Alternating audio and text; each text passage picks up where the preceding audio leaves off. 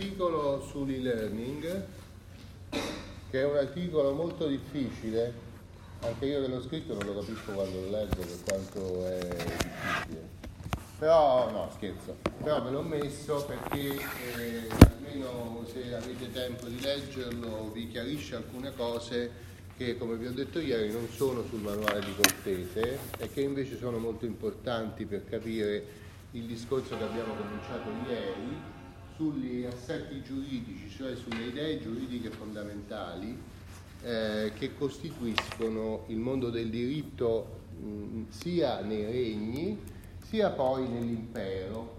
Quindi eh, tratteremo poi, una volta finito questo, questa descrizione, degli assetti giuridici più importanti, ritorneremo a parlare delle strutture del diritto pubblico per seguire la trasformazione d'Europa che mantiene la divisione nei regni che eh, abbiamo visto come momento di diritto pubblico fondamentale alla fine dell'impero romano, eh, però poi eh, questi regni sono coordinati nell'impero a partire da Carlo Magno un impero che, come vedremo, ha funzionato soltanto fino a un certo punto come compagine eh, unitaria e ha conservato la distinzione delle naziones che appunto caratterizza poi l'Europa. No?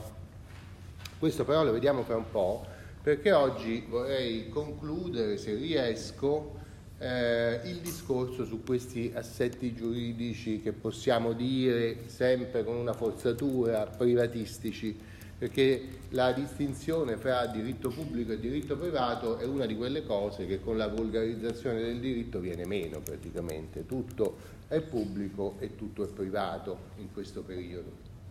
E volevo riprendere il discorso che eh, abbiamo interrotto ieri perché eh, vi ho detto è un discorso un po' difficile, che è quello sulla forma che è stata definita dagli storici germanica, ma in realtà è una forma volgare e cristiana, dei diritti dei soggetti che ha assunto il nome di Gevere o di Seisin o di Sesin, eh, dei nomi che eh, si distinguono dalle denominazioni dei diritti reali del diritto romano, cioè il dominium, ovvero la proprietà, e il possesso, cioè quel fatto che rispecchia un diritto reale e che è riconosciuto dall'ordinamento.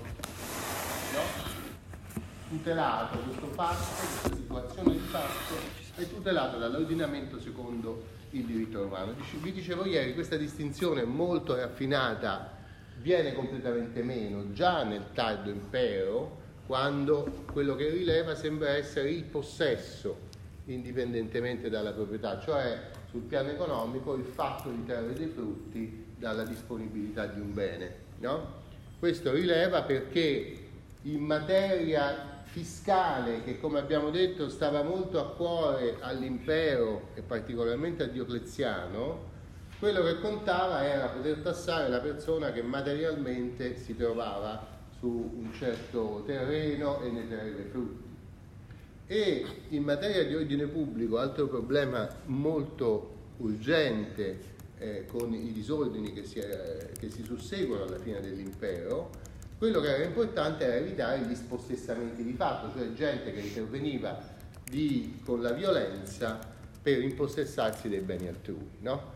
Quindi le, lo sfondo della titolarità del diritto a titolo di proprietà o a titolo, di, eh, o a titolo diverso dalla proprietà va ovviamente in secondo piano rispetto a queste due esigenze fondamentali che sono quelle di riconoscimento di un concreto utilizzo dei beni con il, il vantaggio di trarne frutti eh, e secondo il tentativo di eh, ridurre il, le violenze, gli spossessamenti, le usurpazioni e tutta questa serie di, di questioni. No?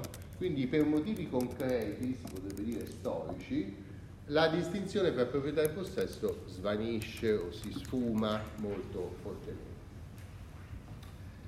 Eh, la dottrina tradizionale dell'Ottocento e del Novecento ha sottolineato, si potrebbe dire, ha qualificato eh, la caratteristica principale del nuovo diritto che loro chiamavano germanico, che poi si tende a chiamare volgare, appunto come costruita su questa nuova idea di un'attribuzione di diritti alle persone, non tanto perché questi diritti sono radicati nei soggetti con quel procedimento che abbiamo chiamato, che noi chiamiamo titolarità, ma invece eh, ha enfatizzato questa idea che vi sia una prevalenza dell'apparenza del diritto. E questa apparenza l'ha collegata ad un sentimento popolare, quindi a uno spirito del popolo in senso romantico, che, sarebbe, che avrebbe qualificato i popoli germanici, no? con questa eh, piuttosto incredibile collegamento fra certi principi giuridici e una eh, appartenenza etnica che poi abbiamo smontato richiamando le teorie dell'etnogenesi e comunque noi fatichiamo a immaginarci questi tanti gruppi di di nomadi che circolavano non a gruppi tanto grandi, ovviamente, alcune decine, massimo centinaia di persone, che sviluppano delle idee eh, che coinvolgono tutti, che accomunano tutti quelli che vengono dall'est e che eh, sono stati artificialmente chiamati germani. No?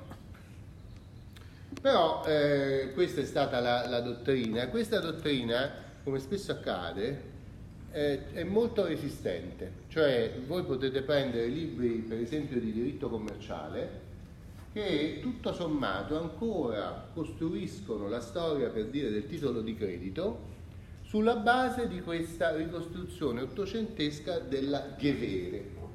No? E questo è un po' spiegato in quell'articolo che vi ho distribuito ed è un fenomeno interessante per uno studente curioso e diciamo creativo, perché questa che io vi descrivo come una costruzione che è fatta più di ideologia che di storia, viene usata come storia per ricostruire determinati istituti giuridici che si usano oggi e non si usano poco, si usano tantissimo. Pensate al titolo di credito, no? Uno può essere, come si dice, comprare le azioni, no?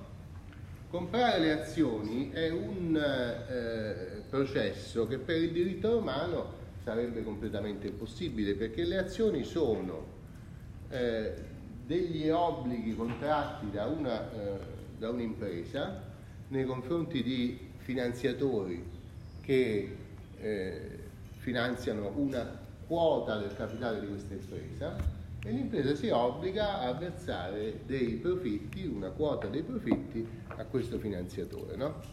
Questo tipo di rapporto per il diritto romano potrebbe inquadrarsi solamente nelle obbligazioni e non certo nei diritti reali. Nelle obbligazioni perché sarebbe una societas oppure un contratto di, di mutuo, no?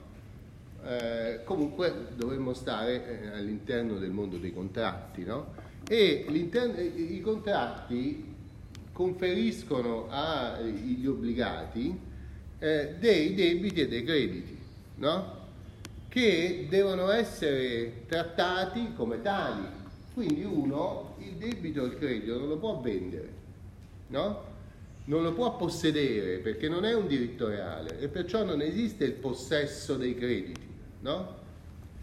Invece il mondo moderno si fonda sull'idea che i crediti siano oggetto di possesso.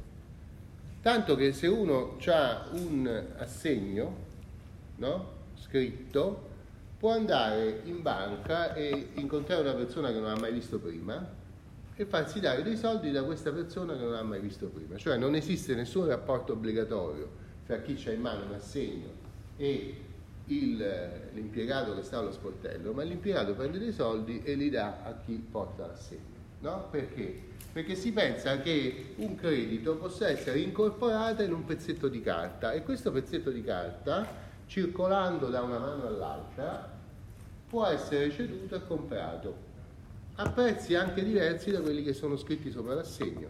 No?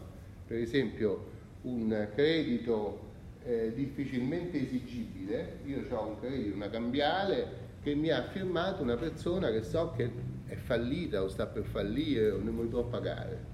Cosa posso fare? Posso prendere la cambiale con scritto sopra 100.000 euro e venderla a 10.000 a qualcuno che poi cerca di ottenere i 100.000 oppure di ottenere più dei 10.000 dal, eh, dal debitore. No?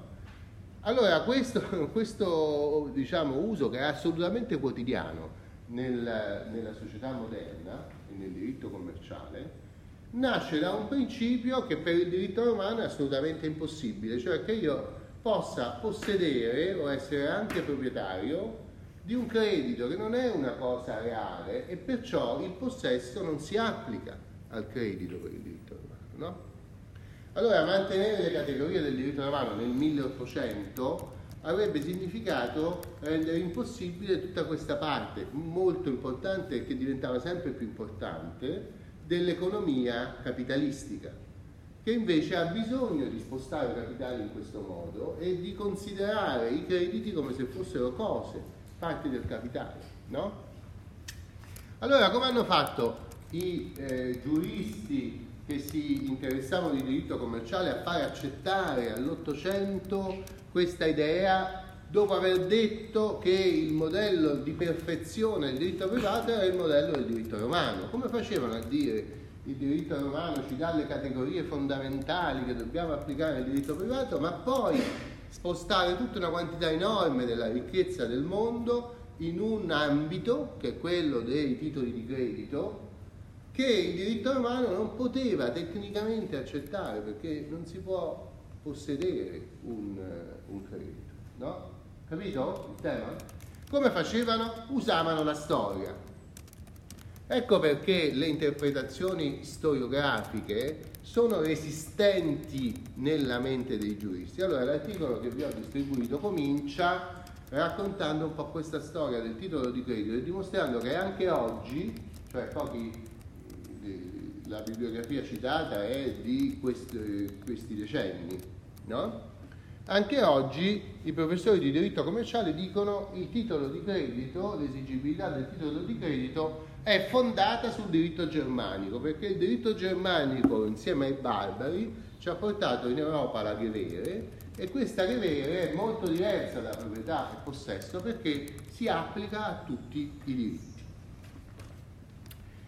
Allora ecco che la cosa comincia a diventare importante, vedete, per chi fa storia del diritto. Non è che noi dobbiamo imparare questo perché eh, i Longobardi ce l'avevano e quindi lo dobbiamo sapere.